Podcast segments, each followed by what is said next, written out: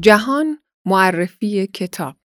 بخشی از مقدمه کتاب نورولز رولز. نتفلیکس و فرهنگ بازآفرینی.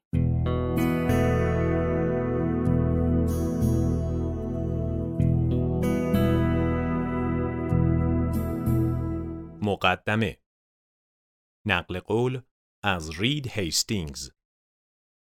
بلاکباستر هزار برابر از شرکت ما بزرگتر است.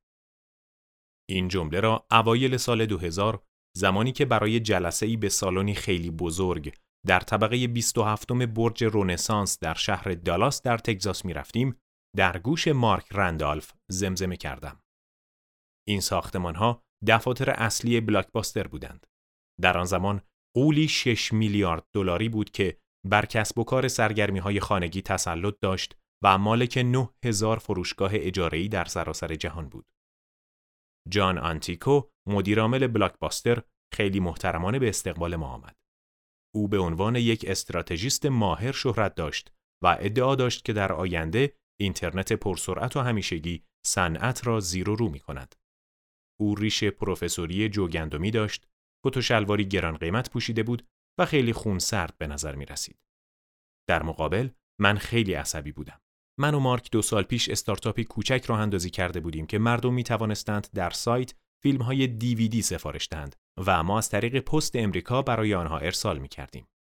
ما 100 کارمند و بیشتر از 300 هزار دنبال کننده داشتیم ولی شروع خوبی نداشتیم. شرکت فقط طی آن سال حدود 57 میلیون دلار ضرر کرد. برای معامله کردن خیلی مشتاق بودیم. بنابراین ماها تلاش کردیم تا پاسخی از طرف آنتیکو دریافت کنیم. همه دور یک میز شیشه‌ای بزرگ نشسته بودیم و بعد از چند دقیقه صحبت‌های کوتاه من و مارک سخنرانی خود را ارائه دادیم. به بلاکباستر پیشنهاد خرید نتفلیکس را دادیم و پیشنهاد دادیم که سایت بلاکباستر را به عنوان بازوی آنلاین اجاره ویدیو راه اندازی کنیم و توسعه دهیم. آنتیکو به دقت به حرفهای ما گوش می کرد و مرتب سرش را به نشانه تایید تکان می‌داد.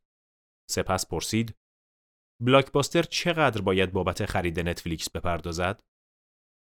زمانی که مبلغ 50 میلیون دلار را پیشنهاد دادیم، او با بیعلاقگی تمام پیشنهادمان را رد کرد.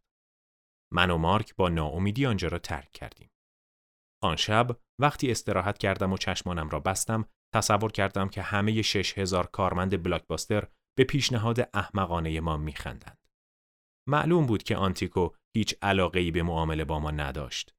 چرا باید سازمان قدرتمندی مثل بلاکباستر با میلیون ها مشتری، درآمدی فضایی، مدیرعاملی با استعداد و برندی که همه آن را با فیلم های خانگی می شناختند، تمایل داشته باشد با استارتاپ شکست خورده نتفلیکس همکاری کند؟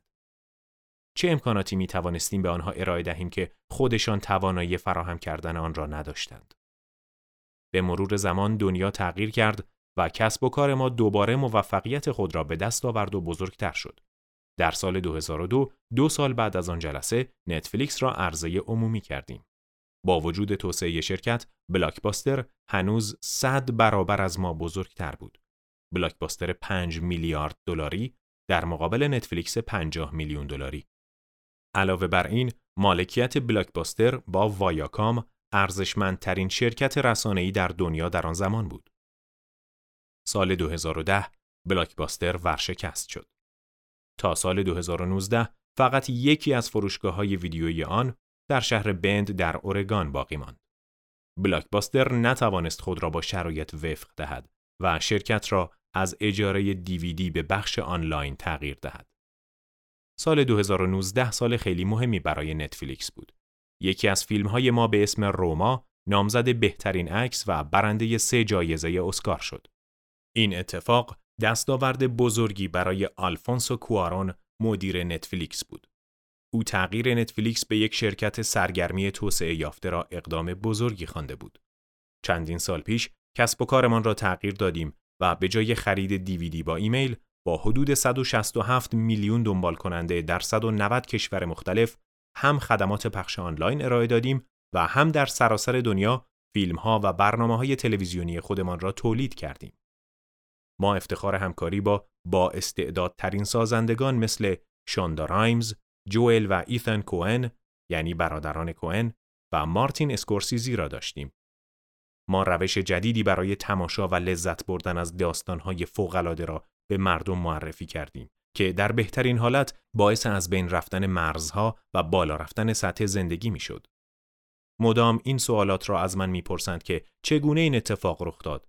چرا نتفلیکس توانست خودش را با شرایط وفق دهد ولی بلاکباستر نتوانست این کار را انجام دهد؟ آن روزی که به دالاس رفتیم، بلاکباستر از مزایای زیادی برخوردار بود. آنها برند قوی داشتند، قدرتمند بودند، به اندازه کافی منابع داشتند و به آینده امیدوار بودند. در آن زمان بلاکباستر پیروز میدان شد. در آن زمان ما مزیتی داشتیم که بلاکباستر نداشت و این موضوع را هیچ کس حتی خودم متوجه نشده بودم. ما یک محیط کار فرهنگی داشتیم که آدمها را نسبت به فرایندهای شرکت در اولویت قرار می‌داد. به جای بازدهی بر نوآوری تاکید می کرد و کنترل خیلی کمی داشت. در فرهنگ کاری ما به دست آوردن عملکرد برتر با کارمندانی با استعداد و برجسته بدون کنترل کردن اهمیت ویژه‌ای داشت. این فرهنگ شرایطی برای ما فراهم کرد که می توانستیم پیوسته تغییر و رشد کنیم زیرا نیازهای دنیا و اعضای شرکت هم به مرور تغییر کردند. نتفلیکس متفاوت است. ما فرهنگی داریم که در آن هیچ حکمی حکم فرما نیست. ترجمه این کتاب توسط انتشارات راه پرداخت به زودی منتشر می شود.